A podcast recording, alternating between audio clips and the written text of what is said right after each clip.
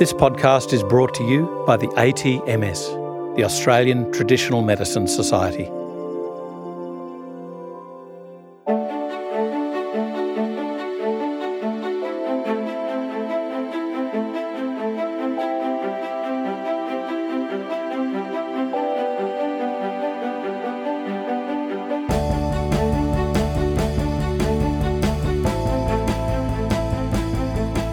This is FX Medicine. I'm Andrew Whitfield Cook. Joining us on the line today is Nick Barbousas. Nick's a soft tissue therapist with more than 25 years' experience in muscular therapy practice. His ongoing passion for his work stems from his training in Rolfing, structural integration, and myofascial release, and his commitment to working with posture, correction, and movement education. His particular expertise explores the relationship between our own physical environments and its impact on posture and movement.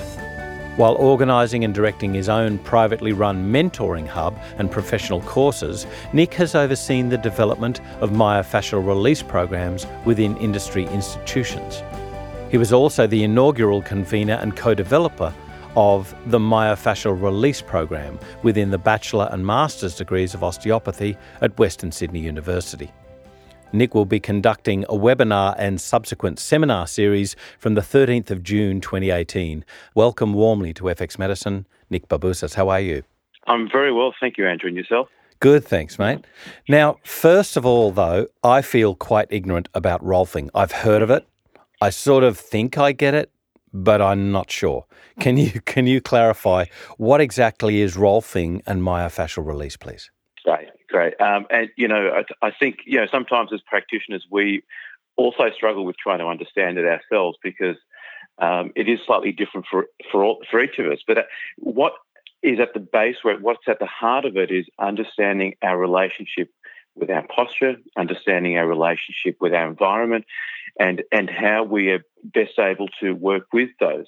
Um, our work is heavily governed by a series of principles and practices that are structured around a series of sessions. Um, every session has a particular goal, a particular theme, and within each session, we work towards achieving those goals with one session leading into the next, and then the next session sort of finishing up and beginning from the last and, and progressing on to the next again. Um, the work has been around for quite a while. Um, Dr. Rolf, the founder of the work, who herself was a scientist and biochemist, started exploring some of these ideas around posture and and alignment when she was dealing with issues within her own family. Um, and a lot of her influence came from the early osteopaths. Um, if you think back to the 1920s, which was when she was really exploring this work, uh, osteopathy itself was only probably 20, 30 years old. So there was a real excitement about this whole notion of, of working with posture and, and understanding the human body from a whole body approach. So this principle of holism really comes to the fore for, for a Rolfer, as well as it does for other disciplines like osteopathy. Um, and that's where structural integration really became the underpinning underpinning nature of or, or discussion that that Dr. Rolf brought to to her body of work as well. This notion that we do need to work with the whole person to integrate it to have a more lasting, um, long term change. How would you dif- uh, differentiate it though from other a soft tissue therapies and b the more hard tissue therapies like you know uh, chiropractic and things like that? Sure. Um, really good question. Uh, you know there is there is a, a, an overlap between Rolfing and say uh, massage therapy, deep tissue massage therapy, um, and and even some of the other harder tissues uh, therapy approaches. And so one of the misunderstandings is, I suppose, because there is that overlap, and we and as a byproduct of Rolfing, some of those same goals are achieved. People think, well, it's all one and the same, just like myofascial release is all one and the same. But you know, for for a Rolfer, the notion of of the soft tissue work is only a part of it because what differentiates our body of work is that we really look, even though we're working potentially always with our hands, we're always looking at the greater understanding of the, our relationship of the segment to a whole, and now improve and improving the relationship of our se- our segments to the whole. So creating a sense of, of physical balance, and and really that balance is where that notion of integration comes in again for us as Rolfers. So, you know, a, soft tissue therapist um, like a Rolfer will will palpate We'll, we'll just try and feel for the imbalances within the tissue and the quality of the tissue, even the temperature of the tissue at times. Um, a soft tissue therapist like a Rolfer will discriminate between, say, fascial layers, because you know myofascial release and fascia is where we come from. Mm. And so, just like most other soft tissue therapists, like myotherapy, for example, has a strong background discussion around um, fascial release work and using the trigger point therapy process as a means of addressing their goals. But where we do differ is that notion that for us, it's about how we put it all together to create an integrated whole. And what led you to follow this field as a career path? Um, look, it was. I've always had a, a lifelong interest in um, the the body and human movement. I think moving out of my teens into my early twenties, I was a strong um, had a strong interest in yoga as a as a form of just understanding my own um, understanding of my body, I hmm. suppose, mm. if nothing else, and, mm. and, getting well. And in that, I came across. I was really fortunate to have met a couple of the early teachers of. I mentioned myotherapy before, but some of the early teachers of myotherapy in the in the late '80s, early '90s, and one in particular really heavily heavily influenced my I suppose, desire to, to, to formulate and, and understand how to work with the body and create change. And, you know, the notion of discussion of fascia, which was really uncommon and not really spoken of highly, in those days it was very fringe as well. Um, every time I, I, did some research, the, the, name Dr. Ida Rolf always came to the front. And so from there, I started reading her work, uh, some of the papers she'd written, and um, I was fortunate enough to have met a Rolfer who, there, there, weren't many around, and there still aren't many of us around, but there were fewer then, mm. and had some work with him, and I just fell in love with it. And I literally sold everything I owned and moved to the States for two years to study it. Wow, that's dedication. Yeah, well, you know, when you're young, you sort of do these sort of things that you don't reflect on too much. Yeah, it it really interests me about this sort of body alignment, how the you know physio, chiro, osteo, myofascial release, massage therapy, they all have to do with alignment, but there's different ways of approaching it. Is there anything that sort of integrates all of it? That's a really good question. Uh, Rolfing is the integration of structure, so right. um, and posture, um, and a lot of I, I, don't want to sound controversial by saying this, but a lot of a lot of processes, and it's becoming more. The advent of social media has made this a, a really the, the, platform is there now for people to say this is what someone looked like before they saw me. This is what they look like now after they see me. But what we've gotten, what we have is a snapshot, a moment in time. Hmm. We don't really have a process that's that's underpinned that, and so there's this. So there is a sense that people are trying to make change by working with this notion of alignment, but there isn't a systematic process that works to uncover restrictions and patterns of where there is disinformation occurring in the body, and then trying to take that out, but also at the same time put something better in its place. And Rolfing at its heart is all about that, taking out, but with the notion that you aren't putting something back in that will better suit and bring someone to a more um, a more aligned sense of themselves.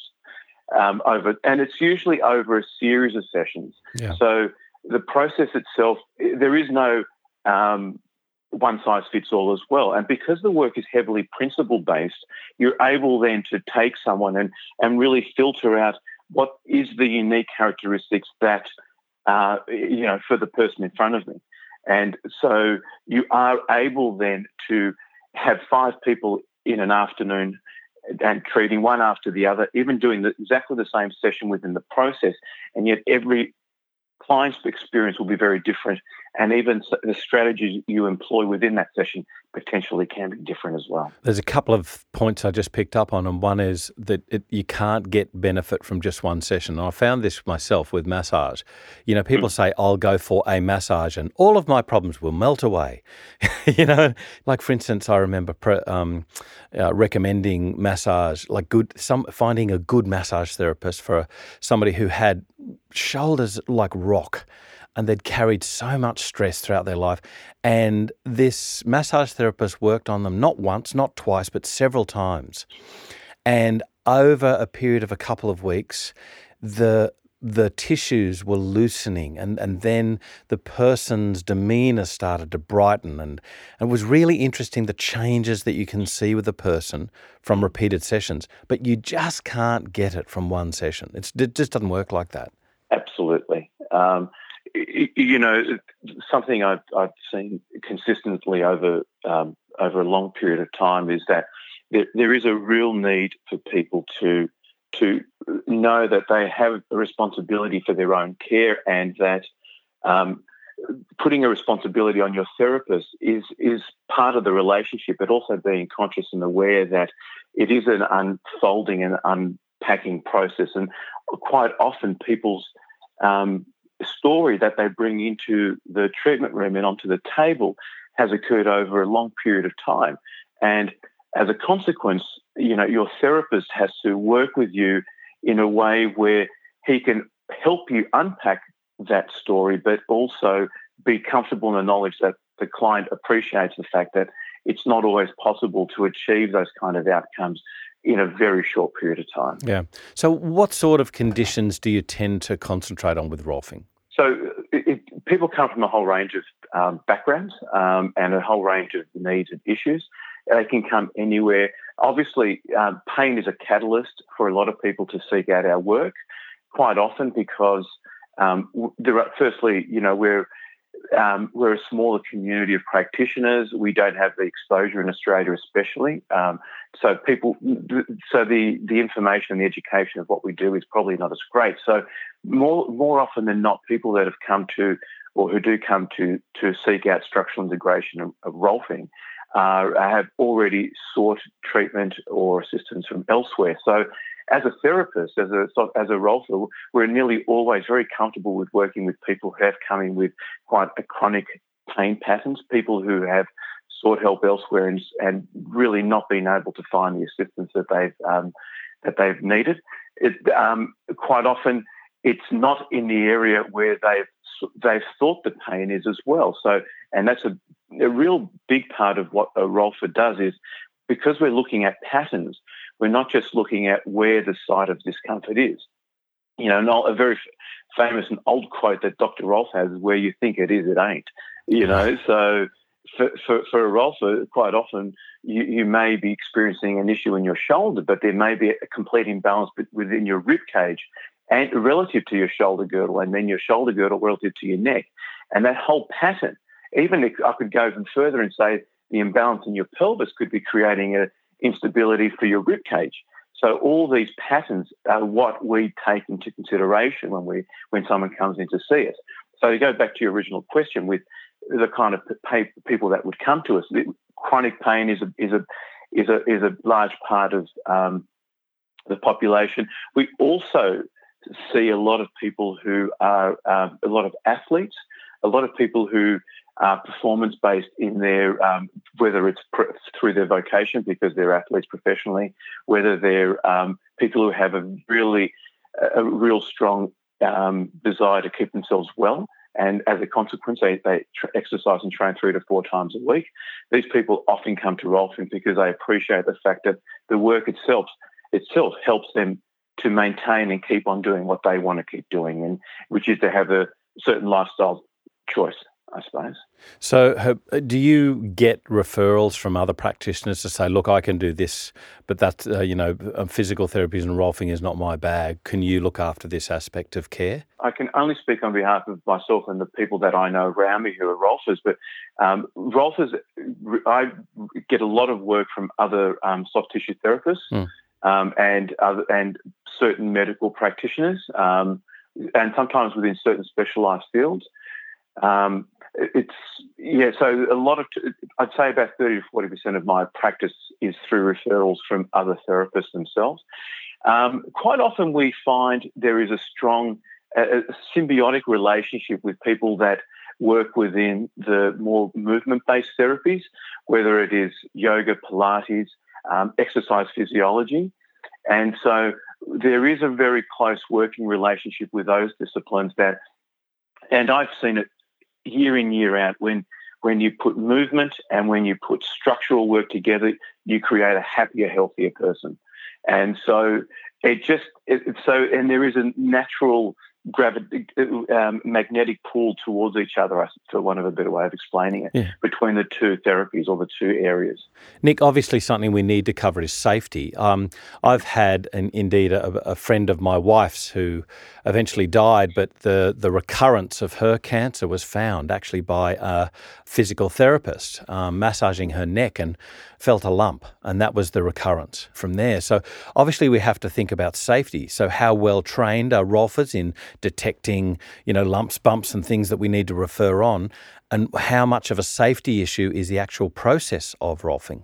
Very good question, Andrew. Um, look, like all soft tissue therapies, um, um, firstly, you know, that old maxim, when in doubt, go without. Um, so, as far as the, you know, if we don't understand what's occurring, it's always best to, when you find something, to refer out to a, uh, a medical practitioner who is more better suited to to um, understand and, and care for that particular need and issue.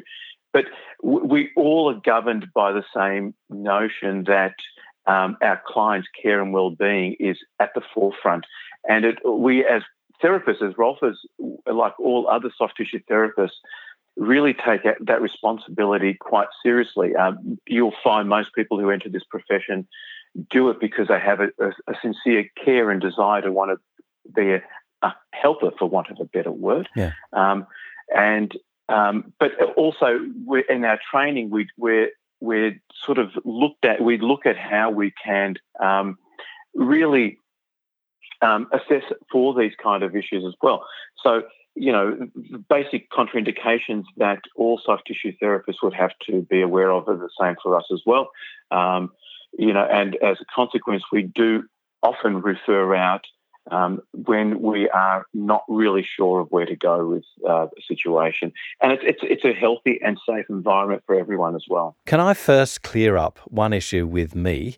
And that is have I got a confusion here between Rolfing and myofascial release? Are they part of the same or are they different?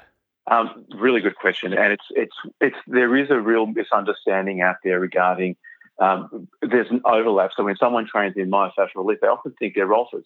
Well, they're doing Rolfing, and I see it a lot um, in on blog posts. I hear it a lot from other clients who have said they've been to another Rolfer. But uh, myofascial release is a very powerful technique um, to address local myofascial dysfunction. Rolfing is a process that looks at the whole with a principle-based process, and myofascial release works within that as the tool to facilitate the process. So it is a tool within a Rolfer's toolbox. Gotcha. But it's a very powerful tool. But it is it is very it is not Rolfing itself. Right.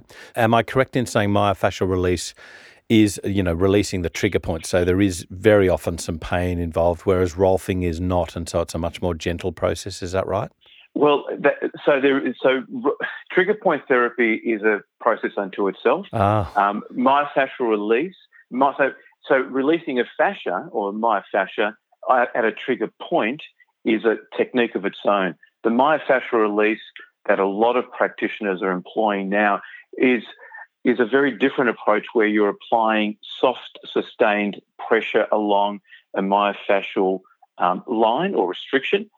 Uh, so you mentioned also, is it softer? Now that depends on where the restriction is, um, the level of um, um, tension in that local area, and the the ability for the practitioner to palpate and discriminate the fascial layers um, when she or he is working down to the point of restriction. Right. And it's at that point where the art and the science of the work start to really merge a little bit because you do have to work with a discriminatory touch to really affect change at a at a pace that the client can actually take and their nervous system can take, which is really important because mm. if you can't keep them at that at that pace, then the chances are very high that their system will shut down a little and you won't be able to get the most out of the experience. Uh, uh, it's interesting you say that because what, what does interest me about various physical therapists that I've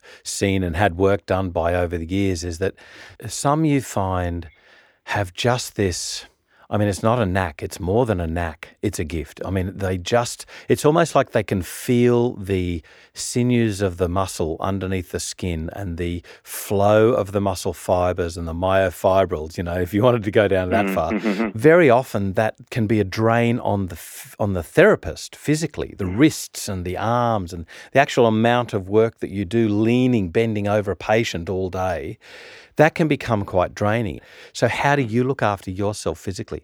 Um, that was a process over many years to really unpack um, the best way forward with that question. Um, and it is a it is a question that every therapist, every soft tissue therapist, has to has to really come to terms with with at some point in their career, and earlier the better because you know, the attrition rate and the burnout rate for soft tissue therapists is very, very high. The, right. the, the numbers are staggering, actually. Um, and it, it is a, a, being aware, and I mentioned earlier that, you know, we enter into the profession because we want to help. Um, unfortunately, unless we consciously start to think about helping ourselves, we, we, we won't be able to maximize the capacity for us to really make any change for someone else. Mm. Um, I personally had some challenges early on because it was all about the work and it was just getting in there and the sessions were long and all I wanted to do was just be over that table. But you know, living in flexion like that over a table day in day out oh. has an impact. And when you're a young lad, you can do it. And you and you know, I was a very active person as well, so I felt strong and you know, I felt you know like Superman in a way. But unfortunately, there is a real, you know, you're, you're constantly emptying emptying that tank. So um, I came to a point where I had to really realize there was a cap to the number of people I was willing to to work with. Mm. Um, I had to, you know, you have to become aware that you have to take time away from the work. So, you know, where you're, you know, recharging your own battery. Yeah. And it usually means that, you know, you take a week off. And it's also, um, um, a, a, a, also where you're, if you're not feeling well, then maybe it's you and you're at that point where things you're really unwell and you can't even feel like you want to go into work. And that's the that's the point where you say, I've got to close my book for a day or two and I've got to take stock again. Yeah. Um, and as as difficult as it is, where you've got to cancel people, I can think of at least three, four times in 25 years where I've had to do that, yeah. mainly early on. But it is important to really start to understand your own needs as much as the needs of your clients. And I, I know it's a no-brainer to say it, but it's a lot harder for people to actually act on it. Oh, so well And there's, there's a discipline that's involved that I think takes a long time to really come to terms with. Um, and I think you know all the other things like nutrition, um, exercise, um, rest, um, family time, private time. You know, time for your to to feed your spirit as well. Mm. You know, and not in a metaphysical sense, but just you know, restorative sense. Yeah, yeah. Now, Nick, you'll be talking at the Australian Traditional Medicine Society. That's the ATMS. Mm-hmm. Uh, you'll be doing a. Is it a webinar or a seminar? So there'll be a webinar coming up in June. Um, there'll be a series of workshops also in the later part of the year. Uh-huh in a few of the states. Yep. What will you be teaching, without giving too much away, what will you be teaching sure. at your seminars and webinars? The webinar itself is just a, um, a discussion around the basic principles of the subjective process of posture screening. See, uh, what what is the backbone for a Rolfer is our ability to assess the posture and then work within our model to affect and facilitate change to that posture to create more of an aligned um, person.